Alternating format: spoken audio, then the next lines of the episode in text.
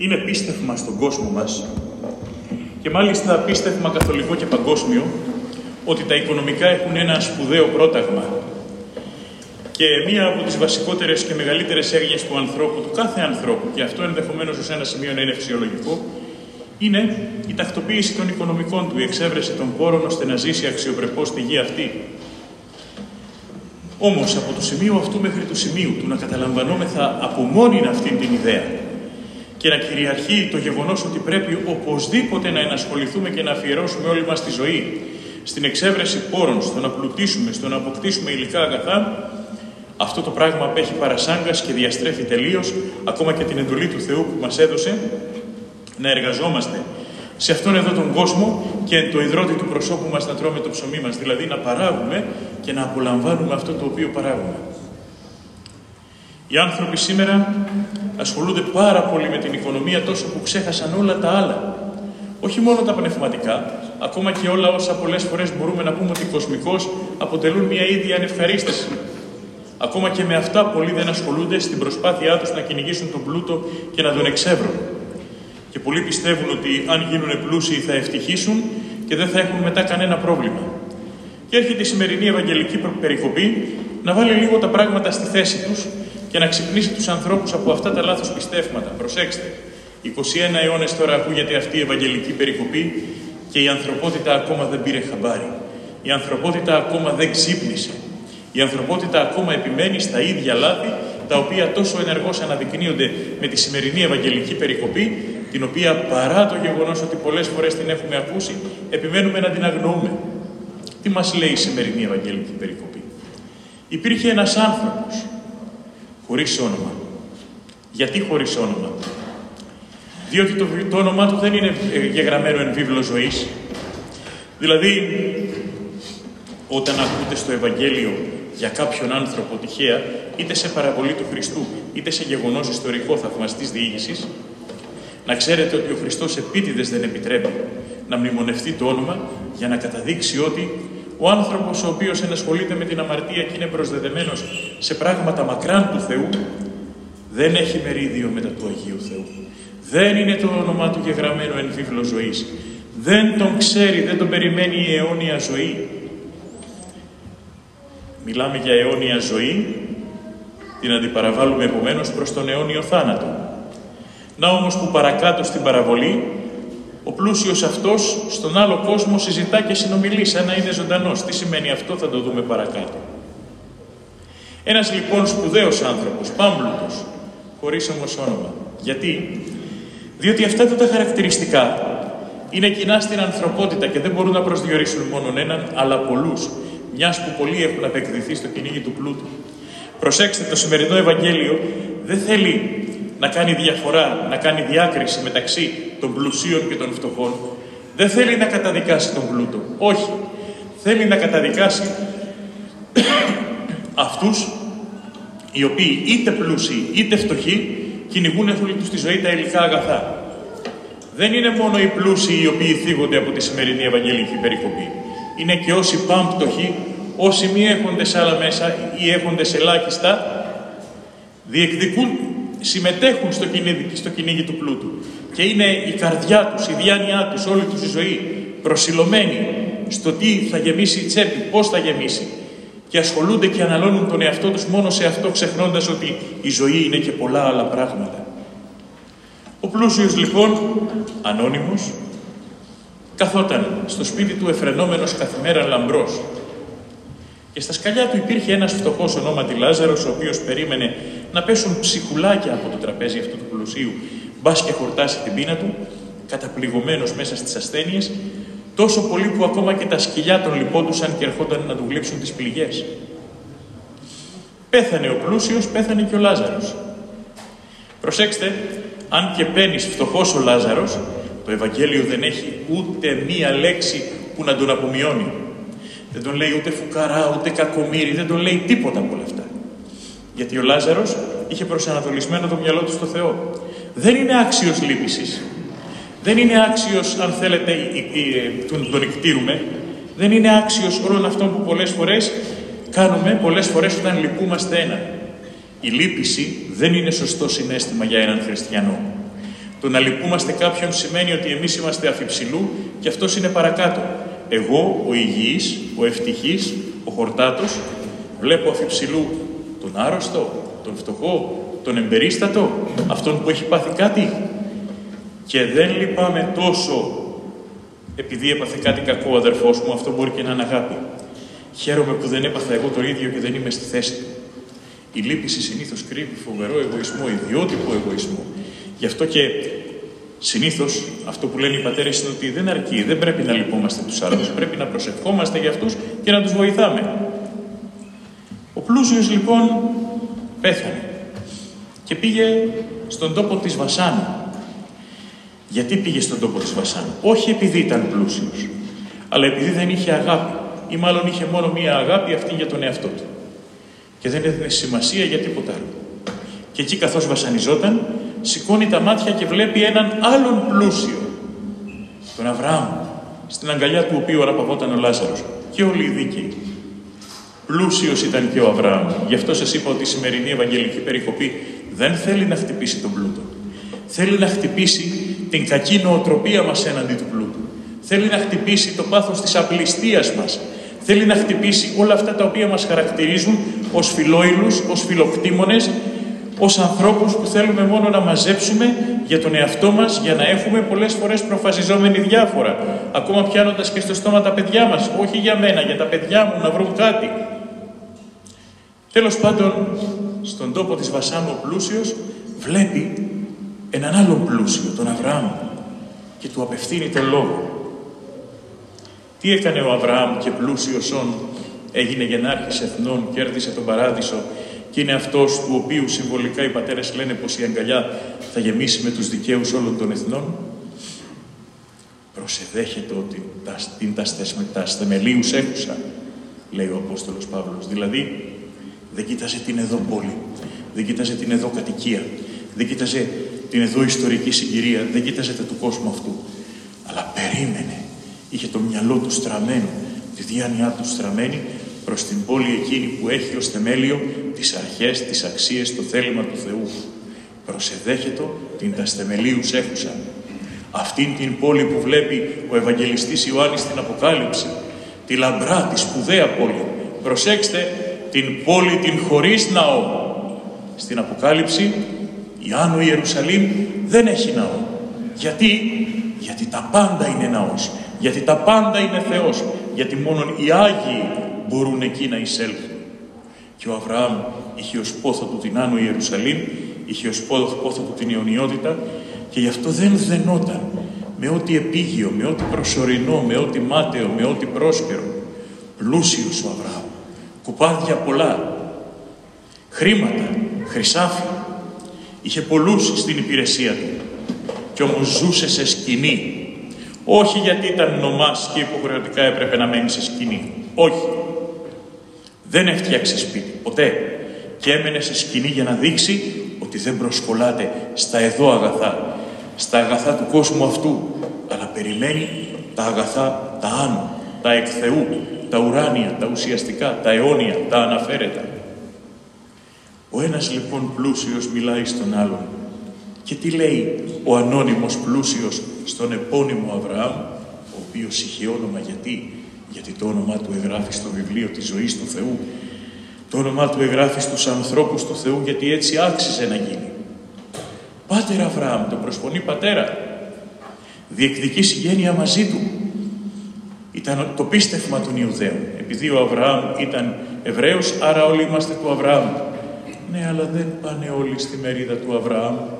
Δεν είναι οικογενείς του Αβραάμ. Να που ο πλούσιος Εβραίος όν, αν και φωνάζει πατέρα του τον Αβραάμ, ο Αβραάμ δεν τον αποδέχεται ως ιό του.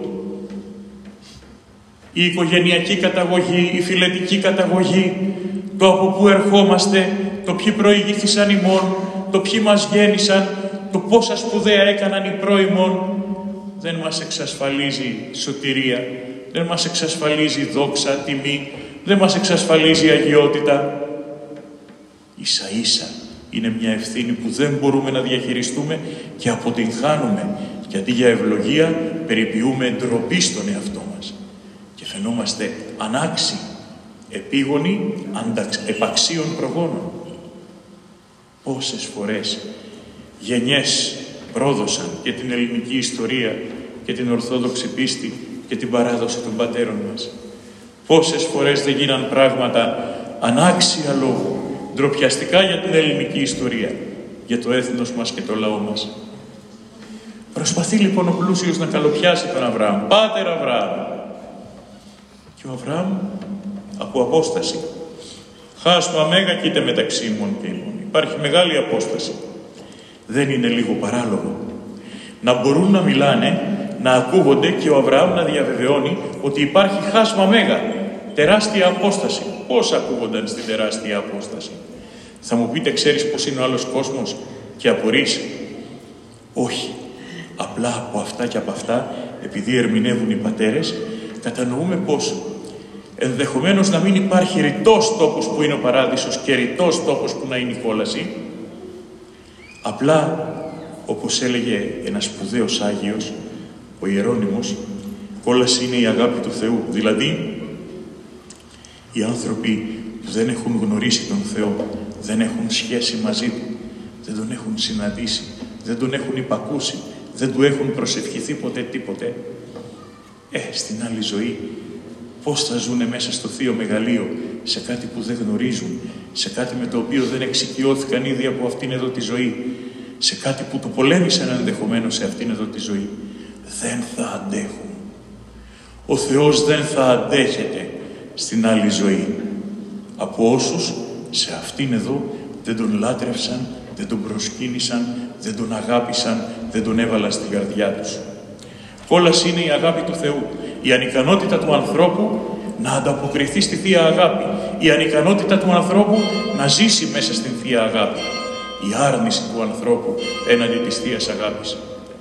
Άρα μπορεί ο Αβραάμ και ο πλούσιος να στέκονται δίπλα-δίπλα, αλλά χάσμα μέγα σημαίνει ότι είναι τελείως άλλη η ποιότητα της ζωής του ενός και τελείως άλλη η ποιότητα της ζωής του άλλου.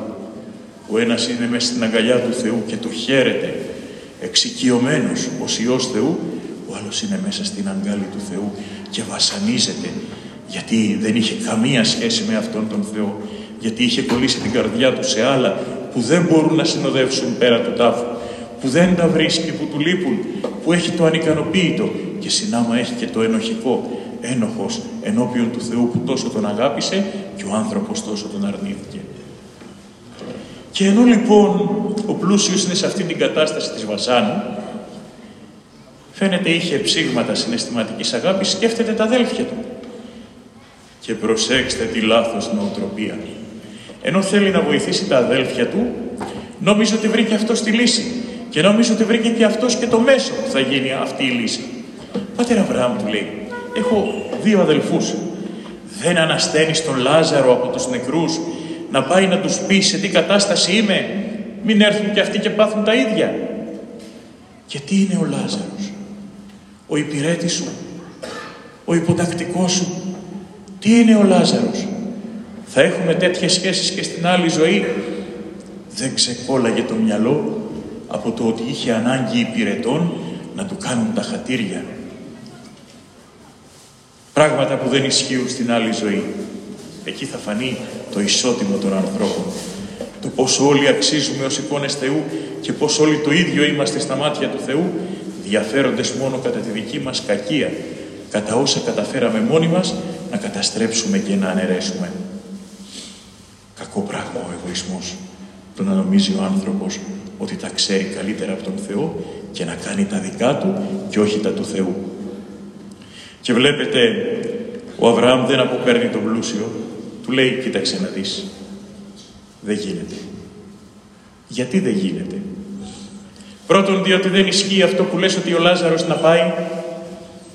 Δεν ισχύουν αυτά. Δεύτερον, είναι τέτοια η κατάσταση της ανθρωπότητας που και θαύμα να δουν ορισμένοι δεν πείθονται. Η ανθρωπότητα είδε το σπουδαιότερο θαύμα και αν και το πίστεψε, το πολέμησε όσο τίποτε άλλο και αρνήθηκε περισσότερο τον Θεό. Ποιο είναι το σπουδαιότερο θαύμα; Η Ανάσταση του Χριστού μας. Ποιοι το πίστεψαν πρώτοι; οι γραμματείς και οι φαρισαίοι. Έρχονται οι στρατιώτες από τον τάφο και τους λένε αναστήθηκε. Και δεν τους λένε είστε μεθυσμένοι, είστε ανίκανοι να φυλάξετε ένα νεκρό σώμα, σας το έκλεψαν. Δεν τους λένε τέτοια πράγματα. Τι τους λένε, λάβετε αργύρια, πάρτε χρήματα και πείτε ότι κοιμηθήκαμε και μας πήραν το νεκρό. Οι πρώτοι που δέχθηκαν την Ανάσταση του Χριστού ήταν οι γραμματείς και οι Φαρισαίοι. Για να την πολεμήσουν, όχι για να την προσκυνήσουν. Αυτά είναι τα αποτελέσματα της διεστραμμένης καρδίας. Και θαύμα να δει και πραγματικά τη δύναμη του Θεού να δει μπροστά της, θα κοιτάξει η διεστραμμένη ανθρώπινη καρδία να προσκοληθεί στον εγωισμό της και να πολεμήσει τον Θεό, όχι να τον λατρεύσει. Γι' αυτό και επειδή ο Αβραάμ ξέρει ότι τα θαύματα πολλές φορές δεν πείθουν τους ανθρώπους, αλλά και ο Θεός δεν τα πολύ χρησιμοποιεί. Γιατί; Γιατί πολλές φορές τα θαύματα είναι αναιρετικά της ανθρώπινης ελευθερίας. Αν εγώ καλοπροαίρετος δω θαύμα, είμαι υποχρεωμένος να πιστώ, να αποδεχθώ το θαύμα και τη δύναμη του Θεού. Όμως ο Θεός δεν θέλει έτσι να τον πλησιάζω. Δεν θέλει έτσι να τον προσεγγίζω. Τι θέλει ο Θεός από εμένα; Θέλει να ανταποκριθώ στην αγάπη του και επειδή με αγαπάει ο Θεός να τον αγαπήσω κι εγώ. Και χωρίς να δω καθόλου θαύμα να πιστέψω σε Αυτόν. Πώς; Το λέει πάλι το σημερινό Ευαγγέλιο. Τι απαντά ο Αβραάμ στην πρόσκληση του πλουσίου να κάνει θαύμα στους αδελφούς του; Έχουν συν Μωσέα και τους προφήτας ακουσάτωσαν αυτόν. Έχουν την Αγία Γραφή. Ο Αβραάμ είπε ουσιαστικά έχουν την Παλαιά Διαθήκη. Αλλά εμείς σήμερα λέμε έχουμε την Αγία Γραφή. Την Παλαιά και την Καινή Διαθήκη μαζί. Έχουμε το Λόγο του Θεού. Ακουσάτωσαν αυτού. Ας το ακούσουν αυτό όλοι οι άνθρωποι. Έχουμε τα μυστήρια της πίστεως. Το βάπτισμα, τη Θεία Ευχαριστία, την εξομολόγηση. Σωστικά μυστήρια. Έχουμε αυτά. Δεν χρειαζόμαστε θαύματα. Γι' αυτό και στην Ορθόδοξη Εκκλησία βλέπετε ότι, πολλέ, ότι δεν χρειάζονται θαύματα, δεν ενεργούνται θαύματα. Θαύματα μπορεί να ενεργηθούν σε αλόθρησκους. Ξέρετε πόσα θαύματα κάνει η Παναγία ή ο Άγιος Γεώργιος στους Τούρκους; Ξέρετε πόσα θαύματα γίνονται στις χώρες της Ιεραποστολής; Εκεί χρειάζεται μία βοήθεια να συνταραχθούν οι άνθρωποι για να συνέλθουν, να βγουν από το λίθαργο του ψεύδους και να ψάξουν να βρουν την αλήθεια. Εκεί το θαύμα σπάει δεσμά πνευματικά. Εδώ, εφόσον έχουμε τα μυστήρια και το κήρυγμα, δεν το χρειαζόμαστε το θαύμα. Τα έχουμε όλα.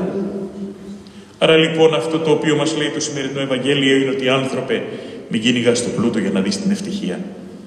Δες τι λέει ο Θεός στον νόμο Του, στο αιώνιο κήρυγμά Του, στο αιώνιο βιβλίο της ζωής στην Αγία Γραφή, όπως το ερμηνεύουν οι πατέρες, όπως το κηρύσσει η Εκκλησία. Ζήσε μέσα στα μυστήρια της χάριτός Του και θα είσαι ευτυχισμένος. Η ευτυχία βρίσκεται στην πνευματική ζωή. Η ευτυχία έγκυται στο γεγονός της ουσιαστικής μας γνωριμίας με τον Θεό και του να απολαμβάνουμε την Θεία Αγάπη. Αυτό μας εξασφαλίζει και μια ζωή στην οποία θα αντέχουμε εδώ επί γης και μια ζωή ευτυχίας στην αιωνιότητα. Ο Αβραάμ, ο Λάζαρος, όσοι κατονομάζονται γιατί είναι άνθρωποι του Θεού και επομένως ζουν στον αιώνα, έχουν αυτό το οποίο ψάχνουν, ήδη το έχουν βρει από αυτήν εδώ τη γη. Και το ζουν, το έχουν εγκολποθεί. Ο πλούσιος, ο ανώνυμος, αν και ζει ενδεχομένως ως ύπαρξη, δεν ζει ουσιαστικά, δεν ζει πνευματικά, ζει αποκεκομένος από την αιώνια ζωή που είναι ο Θεός. Και αυτό είναι ο αιώνιος θάνατος. Αδερφοί μου, ας πάρουμε τις αποφάσεις μας, ώστε να λυτρωθούμε από τον δεύτερο θάνατο, τον πνευματικό θάνατο, και να χαιρόμαστε πάντοτε το φως της θέας του προσώπου του Θεού μέσα στην αγάπη Του, μέσα στα όσα έχει ετοιμάσει για εμάς, μέσα στην αποδοχή των ευεργεσιών Του και μέσα στον τρόπο που το Άγιο Ευαγγέλιό Του και τα μυστήρια της Εκκλησίας Του μας διδάσκουν ότι πρέπει να χρησιμοποιούμε για να γίνουμε όντως άνθρωποι, άνθρωποι του Θεού. Αμήν.